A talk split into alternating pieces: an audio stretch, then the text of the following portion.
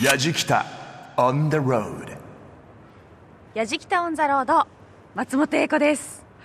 私松本英子やじきたオンザロードナレーションを担当し始めてから初めてのロケということでそして地方にやってまいりました。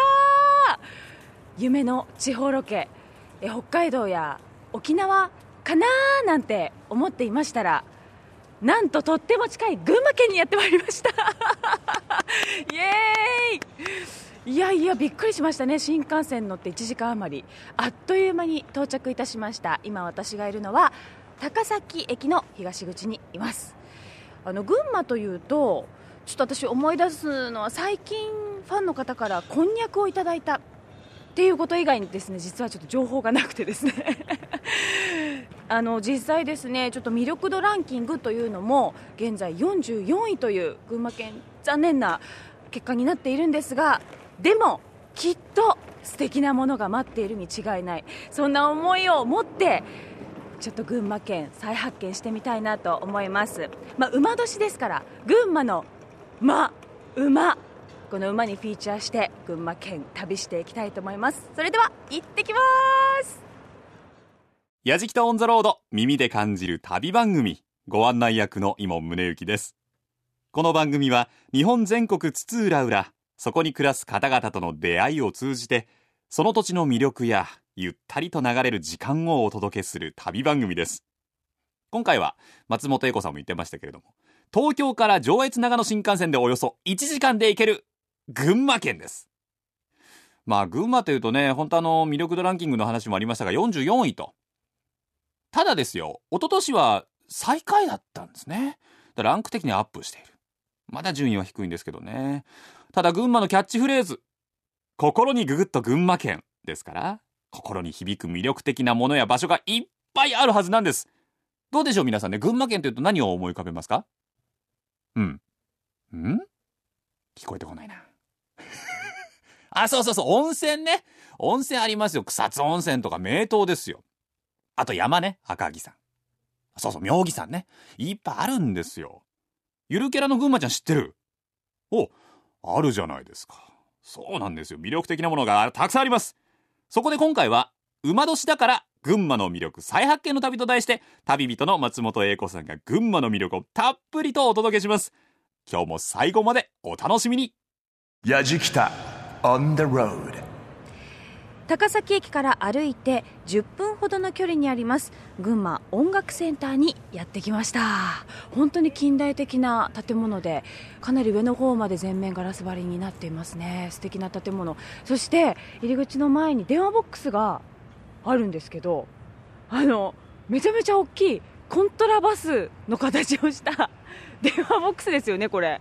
面白い。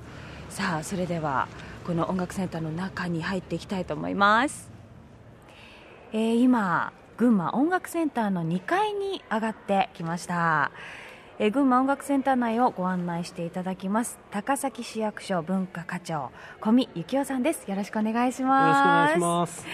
えー高崎というと音楽の街とも言われてますがこれどうして音楽の街と言われるようになったんですかね？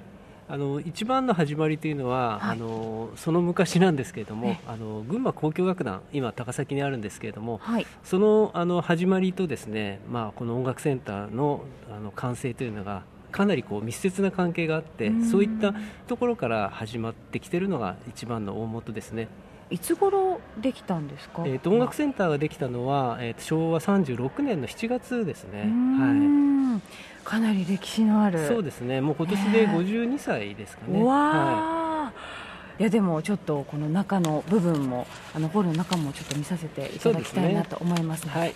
この後もよろしくお願はいい、よろしくお願いします、しますあーあこんな感じであーいいですねね、あったかみがあるでしょう。木でこうできていて本当ねですね。また中に入ると。これがあのコンクリートのあの折板構造って言って、はい。11枚のコンクリートの板をですねこうえうまく組み合わせて音響だとか強度だとかいろいろ考えて作られてる建物なんですよね、へー。11枚のえ。板で、はい、それなんで中がすごい大空間ができてるっていう。うん。まあ、強度的にそういうのが保たれてるんで。でこういう綺麗なあったかみのあるホールになってるんですね。そうですね。ステージも結構奥行きがそうですね。広いですよね、面白いのは、はい。見てもらうと分かるんですけど花道とステージがつながってるんですよね。あ本当だ。あ 本当だ。ねこういうあのステージの方とかあとはい観客とかこう一体になれるような設計で作られてるんで、まあ、こういう構造になって。それで単にこうコンサートだけじゃなくて例えばあの能だとか、はい。え歌舞伎だとかそういうものの,、あの使用にも十分耐えうるようにいろいろ考えて作られてる建物なんですね。わあステージに上がってきました、はい。お邪魔します。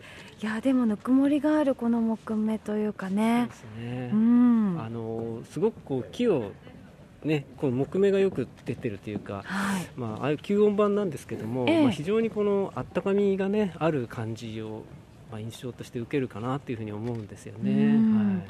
そしてここで、えー群馬交響楽団も演奏。そうですね。演奏え定期的にされて。本拠地ですんでね、うん。いろいろ定期的にやってます、はい、皆さん軍教と。そうですね軍教って呼んでますね、うんはい。いますけどいつ頃から？え軍教はですね、はい。昭和20年にあのその軍教の走りの、まあ、オーケストラが生まれまして、ええ。そこからだんだんだんだん育ってきたんですね、うん。はい、それで、えー、と昭和30年に、はい。あのここに泉ありっていう、えね映画があの軍教を母体にした、ね映画がありまして県内のいろんな小学校とかうん。回って移動音楽教室っていうのを始めたんですけども、ええ。そのあの音楽教室の様子を、まあ、映画の中で取り入れてあのうん公開したものなんですよね、はいでそれを見た方が非常にまあ反響があって、え。ええ。あとちょうどそこでですねあの文部省の方であの音楽モデル券っていうのを、まあ、群馬県に指定してくれたんですけれども、ええ。まあ高崎にその、えー軍協がある。でそこにまたもう一つその母体となる音楽ホールを合わせて作って、はい。そうした場合文化的にですねどういう効果があるかを検証しようっていううんどうもそういうことであの音楽モデル券っていうのを、まあ、指定されたようなんですね。ええそういった、まあ、後ろ盾といいますか、ええ。勢いのある時にちょうど市民もあのホールを作ろうということで、ええ。まあ、そういった機運が盛り上がってこの音楽センターっていうものを市民とですね行政とも皆さん一体となって作られた建物なんですね。ですからこの音楽センターの建設費用の3分の1は市民を中心とした寄付でできてるんですね。それなんであの今この音楽センターって理想の公共建築っていうふうに呼ばれてましてすごくあのあの内外にも誇れる、まあ、うん。そういった素晴らしい施設なんですね。はい。まあ、今後なんですけれども音楽的に高崎はこうどんなふうに目指していあくんでしょうか？そうですね、うん。あの秋口に高崎市ではその音楽なる街高崎ということであの高崎音楽祭だとか、はい。それからえーマーチングフェスティバルとかですねええ。開催してますけれども高崎に来たら街の至る所で音楽が常に流れてるようじゃないとお音楽の街じゃないんじゃないかということえで、え。去年から、まあ、毎週末なんですけれども、はい。あの街角でですねあのいろんなアーティストがアマチュアの方ですけども、はい。演奏するようなそういう企画を今やってまして今50人ほど登録をされている方がいましてですね、はい。あのもちろんアコースティックギターで歌う方もあればバイオリンとかもあればあとはうん。シャンソンをですね街角で歌う方おもいたりしていろいろアカデミックに今なってきてるんですね、はい。その場がどんどんどんどん街中の商店街の方の協力もありまして広がってきましてあのにわかに街中が今活気づいてきてるんですね超レアな話ではですね、あ今高崎市に音楽のレコーディングスタジオを今作ってます。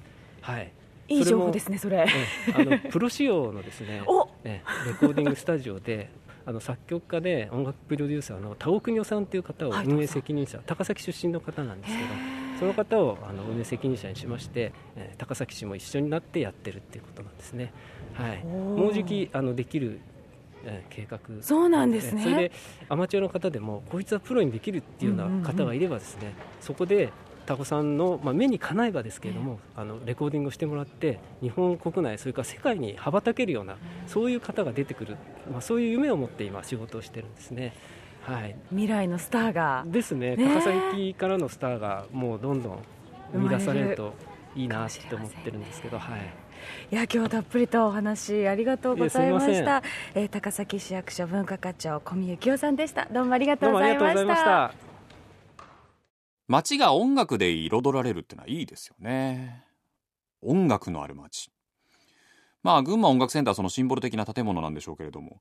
あの面白かったですね。そのこれからプロ仕様のレコーディングスタジオができるっていうんでね。あそこ松本英子さんの心の声がものすごい出てましたよね。私も世界に。羽ばたきたいっていうのが あったかなどうかなっていう感じはしますけれどもね。さあ今宗行がお送りしています「やじきた On the Road」耳で感じる旅番組。馬年だから群馬の魅力再発見の旅と題して松本英子さんが旅をしています。音楽のある街としての魅力がいっぱい詰まった高崎なんですが実はもう一つ有名なものがあります。ご存知でしょうかね。そう。必勝祈願に欠かせない真っ赤なあの縁起物。一行はその発祥の地を訪れました。やじきた on the road えー、音楽センターを出まして。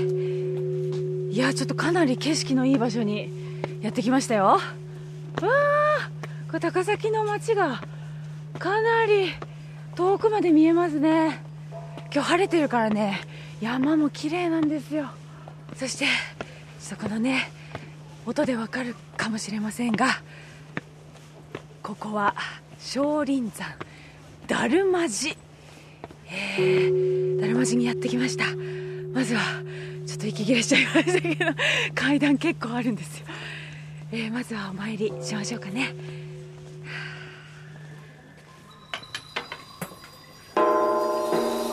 やじきた on the road やはり群馬というとだるまですよね。えここはだるまさんの発祥の地として知られているお寺なんですがえ早速え少林山だるま寺のご住職広瀬誠志さんにお話を伺いたいと思います。よろしくお願いいたします、はいこんにちは。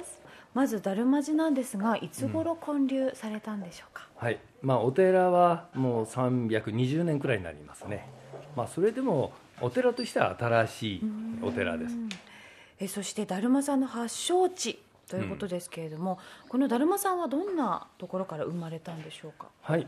お寺が実際にできる前の話なんですが、はい。だるま像が彫られてここに祀られたというのが一番の元になります。はい。それも不可思うん不思議な話がありまして、遠方年間といいますから320年ちょっと前なんですが洪水があったそうなんですね。えでこのすぐ下のお川が氾濫しまして、えー災害が起こってしまったそうなんですが、その水が引けた後お川の中を見ると大きな木の塊がはい。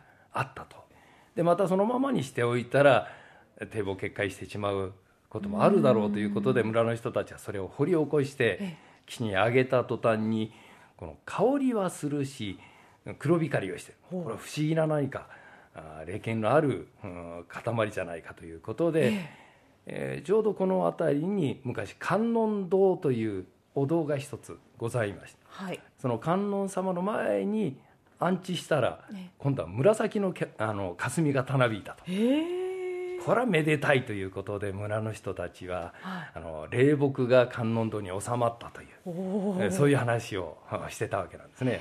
そんな時に一両さんという行者さんが全国を回ってるうちに達磨大師が夢枕に立たれたと。でそれがまたちょうど洪水の晩なんですね。でわしの姿を掘れと。その木は花高という場所にあるから花高を探して掘りなさいと。はい。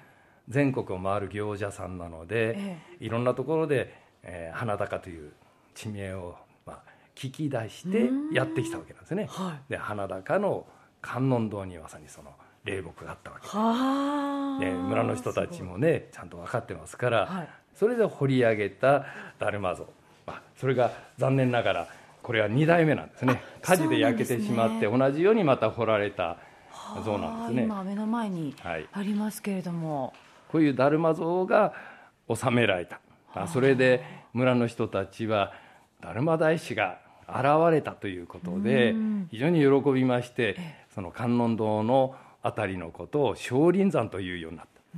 お寺ができる前に村の人たちが少林山という名前をつけて親しんでいたと。そこにお殿様がやってきたわけなんですね、そうしたらこの非常に風光明媚なところで,、で前橋城も見える。今ちょうど県庁なんですけどね、はい。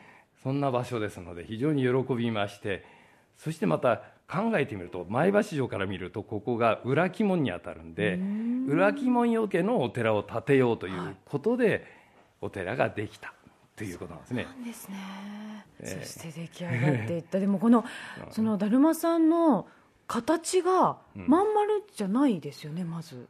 そうですね。ねまあ、あの座禅をしている姿なんですね、はい。基本的に。もともとこのだるまさんっていうのはインド人で中国で、えーその知恵を広めてえー中国で亡くなられました。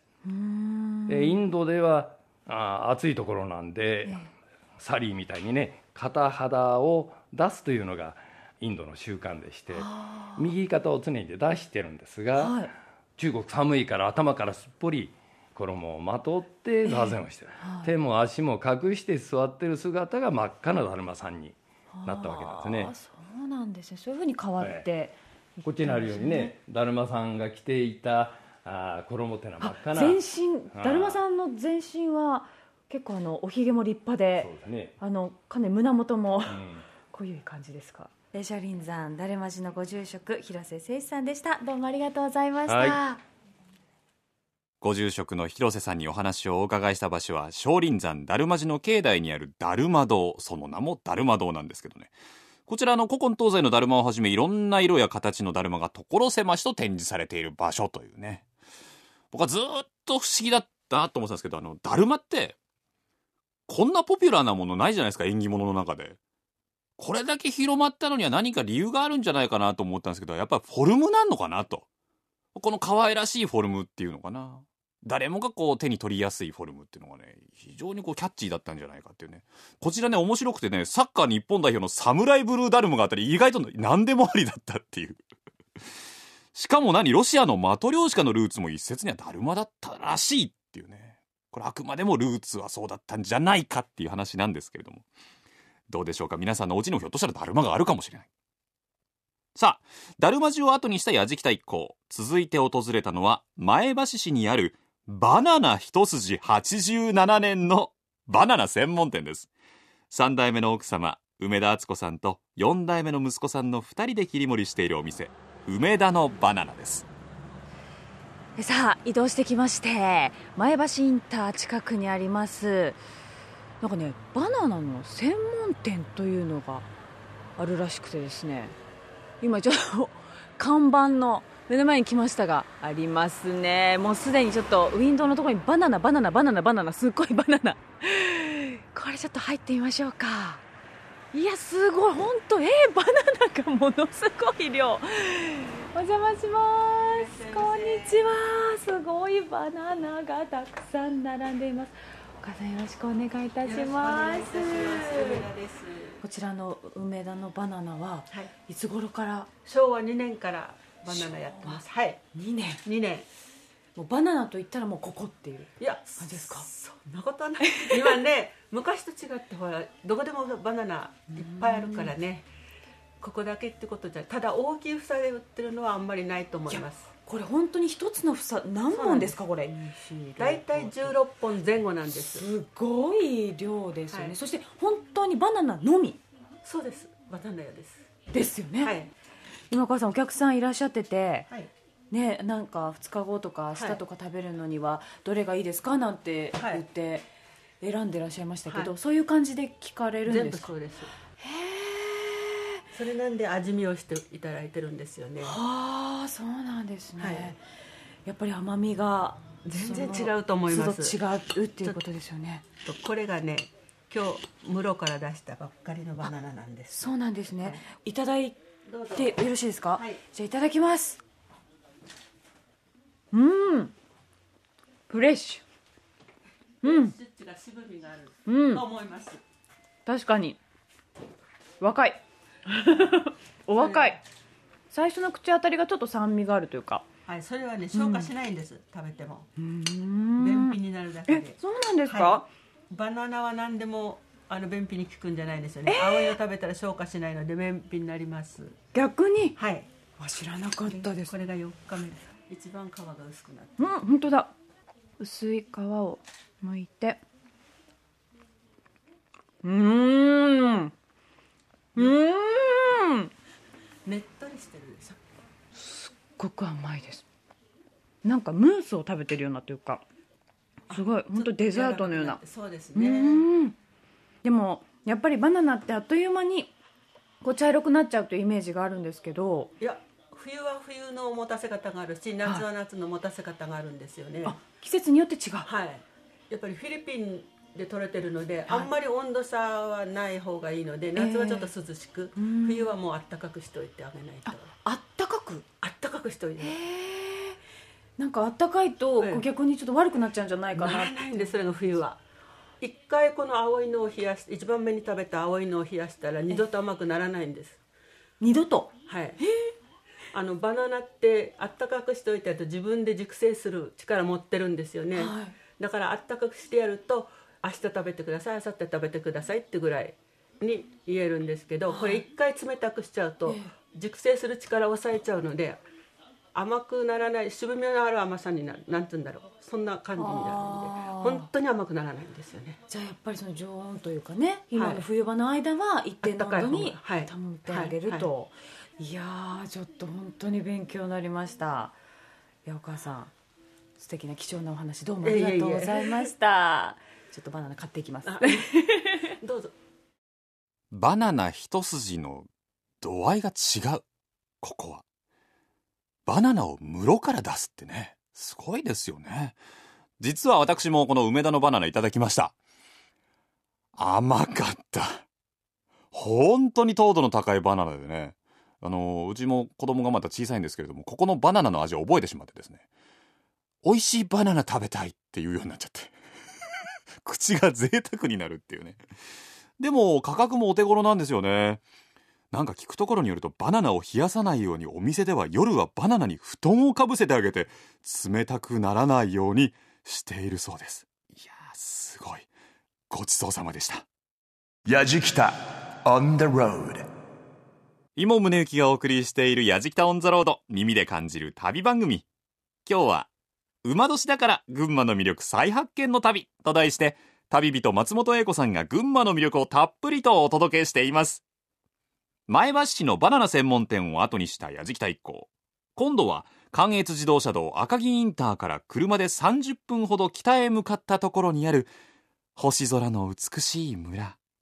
高山村の県立群馬天文台へ向かったようです。えー前橋から群馬天文台へ向かっている道中なんですがあの群馬県はですねメロディーラインというのが、えー日本で一番多い場所なんだそうですあの、まあ、道を走っている時に道路からこう音が聞こえてくるっていうねメロディーが聞こえてくるまさにメロディーラインなんですけどあの11箇所ぐらいあるんですって。でちょうどこの天文台に向かうう道の途中にもあるということなのでそのメロディーを確認したいと思うんですが何の曲が聞こえてくるんでしょうかね？え？あ？看板がメロディーライン。あありました。あ制限速度で走行するとメロディーが綺麗に聞こえるそうです。この辺からかな？違った。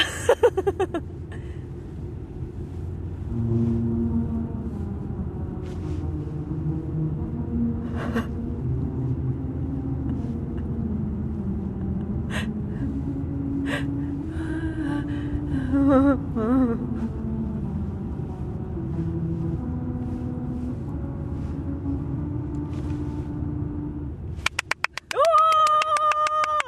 こえ聞こえました綺麗すごい綺麗。星に願いを。あの今高山村っていうところに入ってるんですけどここはあの星空が美しい村っていうことで星に願いを。この曲なんですね。そして天文台へと近づいてきました。いい星が見られるといいな。やじきた。On the road さあ夕方4時を過ぎまして夕日が綺麗です。とっても景色のいい場所に来ました。高山村の群馬天文台にやってきました。えー早速なんですが県立群馬天文台の浜根俊彦さんにお話を伺います。よろしくお願いします。よろしくお願いします。まずはですねもう目の前にとても不思議なモニュメントがたくさんあるんですけれども、はい。あれは何でしょうか？あこれはですね、はい。あのインドの観測施設というのがあるんですけれども、はい。天体観測って昔からされているんですけれども、ええ。そういう昔から、えー人は空に興味を持って調べてましたっていうことをね、えー知っていただくためにこういうふうにモニュメントを置いてあります。これあの階段のようにはい、なってますね、ええ。一つのモニュメントは。はい、これは何か測るものなんですか？そうですねうん。えーこれはですね一人がそこにとことこって夜登っていって、はい。でもう一人が下にいて、ええ。実はその斜面と翼のように広がっている両側のね部分にメモリがついていて、ええ。これでね星の位置を測ることができるんですね、はい、2人一組で紐を持ちます、はい。紐の両端。ええ。でピーンと張った紐の先に星が見えた時に、はい。メモリを読むんですはい。で空のここに見えたってことを記録しておく。うわー。ということでねあの夜使う道具としてはそうやって星の位置を測ろなるほど、う、ね、でさらに奥の方にまはい。た大きなコンクリートの、なんでしょうかあれは。あれはストーンサークルと言ってるんですね。はい。あのストーンヘンジっていうのはお聞きになったことありますか、はいはイギリスのね4000年以上前の遺跡ですけれども、はい。あれのえー一番目立つところをねここに再現しました。えー。実物はもっと倍以上の大きさがあるそうなんですけどね、はい。えこれはい。なぜストーンヘッジを、あ実はねで 何に使ったか本当は分かんないんですけど、え天体観測に使えたかなっていう目で眺めてみると、はい。実は使えるぞっていうことが分かった遺跡なんですね。ーそうなんですね。はい。真ん中行ってみましょう。はい 何が起こるんだろう。足元ちょっと気をつけそうてください、ね、ですね。雪が、まはい。ありますからね。サクサクという。どうぞ真ん中に立ってみてください。真ん中にえなんかびびっくりする。なんかあ大丈夫ですよ。大丈夫穴開いたりしますので。声がものすごい響い え？すごい響く。響きますよね。すごい反響してる？はい。あの手を叩いてみてください。はい。え？ー、反響だってこれ別に壁に覆われてるわけじゃないんですよ。えもう全然外の景色見えます外ですよこれ。ほほとんど外。で柱が数本立っている中に私真ん中に立ってるだけなんですけど。えなんでこんなに響くんですか、え柱に丸く囲まれてるだけなんですけど、はいこれあの要はパラボラアンテナの一部分と思えばいいんですよね。穴だらけの音が跳ね返ってきます集中してはい、だからここでおしゃべりするのはね小声でいいんですね。そうですね。はい、皆さんに説明するときにはささやくだけでも聞こえるという施設なんですけれども、まあこういうことからね、えーおそらく何かの儀式に使われたんだろうっていうのはすぐ思いつきますよね。はい。実際現地には近くにね墓地があったりするそうなので、きっとなんかね、えー儀式をやったんだろうと言われています。いやすごいわ。ところでね、今西の空ねお日様が沈んで、えー夕焼けが見えてますけれどもはい。あのここから、はい。ね柱の隙間を覗いてみると、はい。3本銀色の棒が立ってるのが見えるはずです。あります。ね、はい。はい、ちょっと右手の方と正面と左手、はい。実はね一番右手北寄りの棒。はい。あの向こうに太陽が沈む時が夏至の日になります。それから正面の棒あの向こうに沈んだ時には春分秋分。それから一番左手がね南寄りですけどその時は冬至、ということでどどこに太陽が沈むかということで、はい。はい、今ね、えーどの辺りの季節かな、いやもうまさにっていう左側寄りになってますね。はい、へえいいですね。何がいいですって、僕、メロディーライン好きです。あとはこのストーンヘンジ不思議でしたよね。音が反響して自分のところに帰ってくるからあれだけの響きが聞こえるっていうね。でもあの、この県立群馬天文台には他にもたくさんの展示がありましてね。昼間にリアルタイムで太陽の投影像が見られたり、あの太陽が何でできているか、えっと、どんな物質でできているかが分かったりですね。いろんな角度から天体を楽しむことができる天文台なんですね。さあさあ、先ほどまで夕日が綺麗な時間帯でしたが、だんだん日が暮れてきました。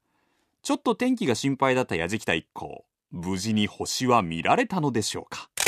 やじきた on the road えー天文台の、えー中に入ってきましたけれども、えーさあ高山村ではあの星空を守るためにええ。光環境条例というのがはい。制定されているということですけれども、そうなんですね、はい。あのこの天文台を作ったのは大体15年ほど前なんですけれども、はい。えーその時にねええ。せっかくの観測環境、はい。ね、星空綺麗なのでこれを長く伝えていこうということで、はい。光環境条例というのを作っていただいたんですね。えでこれはあの別に灯す光を減らしましょうとか、はい。これ以上増やすのやめましょうとかっていうんじゃなくって、ええ。水平より上に光を出さないようにしましょ水平よりう、上。そうです、ね、光って必要ですよね。はいだから消しちゃうとか減らすわけにあんまりいかない、その代わり空を照らさなければいい。ああなるほど。ということでできるだけ水平より下に向けましょう。はい。ということでね、ええ。ー努力義務ですけれども、はい。皆さんそういうのを守っていただいてます。さあかなり大きな望遠鏡がこのはい天文台にはあるということなんですが、ええ皆さんの目で見てこれ大きいぞっていうのは一つ65センチという目玉の望遠鏡ともっと大きくて150センチというのがあります。うわ楽しみです。じゃあちょっと。びっくりしないでください。へえ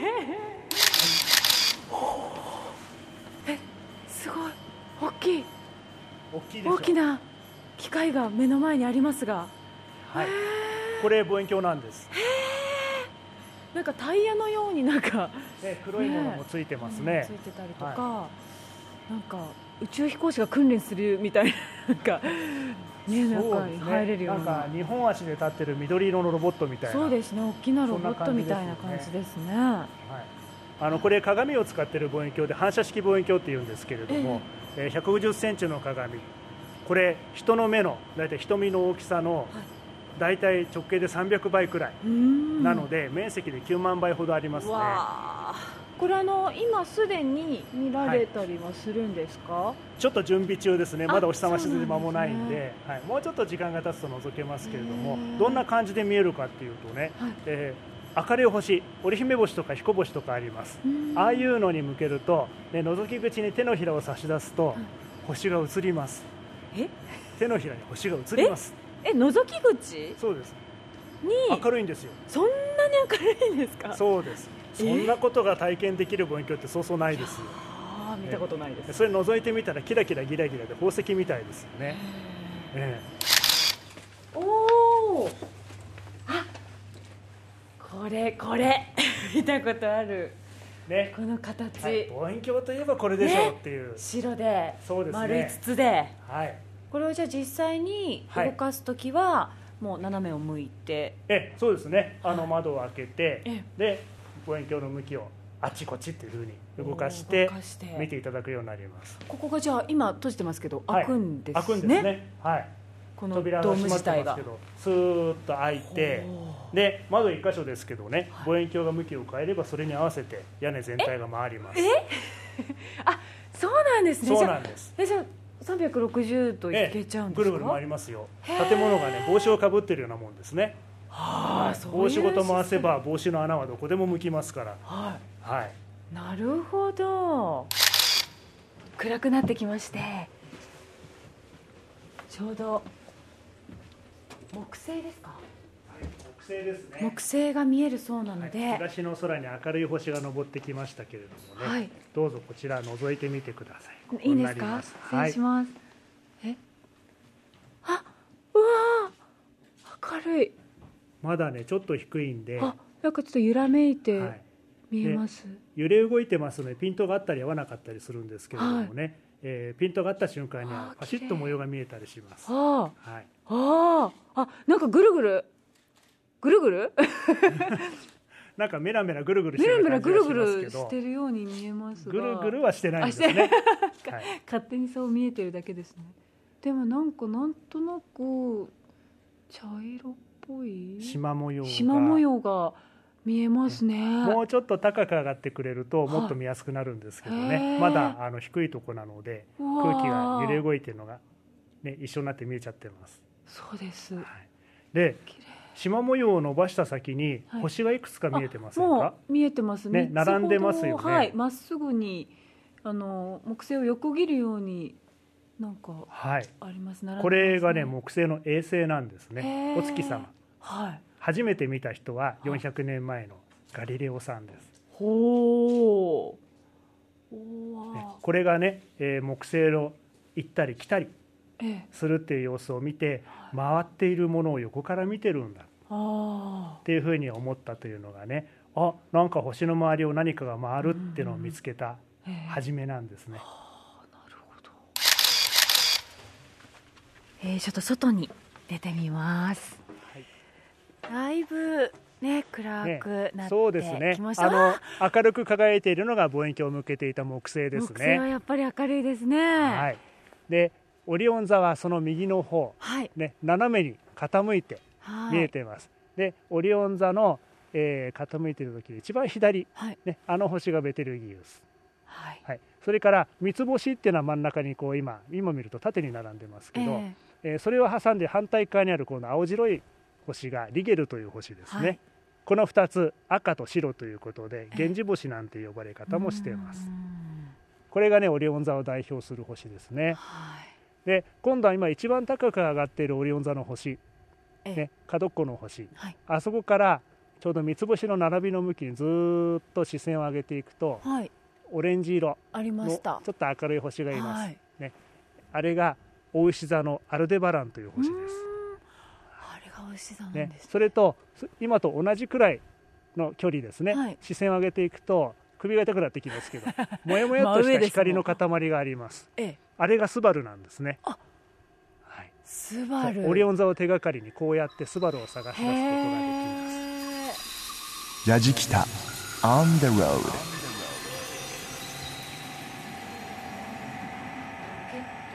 座のカペラという星は大体ここから40光年ぐらいですね。で太陽に比べたら20倍くらいの大きさだって分かってるんですけど、はい。色合いは太陽そっくりです。目で見た時のですから将来宇宙旅行行ってね、はい。ちょっと懐かしくって後ろ振り返ると、ええ。太陽がこんな色で見えますよっていうそんなイメージですよね。うん。そう思ってご覧いただくとなんとなく親しみが湧くかもあしれませんあ太ね、陽に近い。はい、どうぞご覧くださ失礼します。いやや黄色いよああうな本当ですねわあ明るいですすごく。はい、魚舎座の一等星ですね。うん。これも揺らめいて瞬いてるように見えますが。はい、恥ずかしがって震えてるんじゃないんですね。はい、空気のいたずらでこうなってます。ハムネさん今日あのたくさん星も見させていただきましたけれどもこちらの天文台っていうのは何時から何時ぐらいまでやってらっしゃるんですか？はい、えー昼間は10時から16時まで、はい。それから夜は18時から21時まで。結構遅くまで、はい、えーこの時期はこの時間帯で見られるということですね。えー県立群馬天文台の浜根俊彦さんにお話を伺いました。どうもありがとうございました。ありがとうございました。やじきたオンザロード馬年ということで群馬再発見の旅今日一日巡ってきましたいやもう本当にたっぷりと堪能できましたね。あのまだまだ群馬の知らない魅力がたくさんあるなと思いいや本当に驚きの連続でした。あのバナナも意外なことが発見できたりとか。そしてあのだるまちの住職さんさらに音楽センターの方もですけれどもまた来てくださいねっていうその言葉を最後に何度もおっしゃってくださったんです。でその笑顔とねあの語り口であまた必ず来ようって、えーそんな風に思いました。どの場所も素敵でしたよ。そして最後には星も見ることができました。もう天気も味方してくれたので必ずまた来ようと思います。やじきたオンザロード旅人は松本英子でした。やじきた On the road. Grooves and moves your day. 今宗行がお送りしてきました「やじきた On the Road」耳で感じる旅番組。いかがだったでしょうかね旅人松本英子さんがしっかりと巡ってきました。馬年だから群馬の魅力再発見の旅。いいですよね。なんかこう街に音楽が溢れていてバナナの甘い香りがして降ってくるような星の美しさを体験できる群馬県。もうだって星空の下りは英子ちゃん最後うっとりしてたもんね。声が。浜根さんも素敵なコメントでしたよね。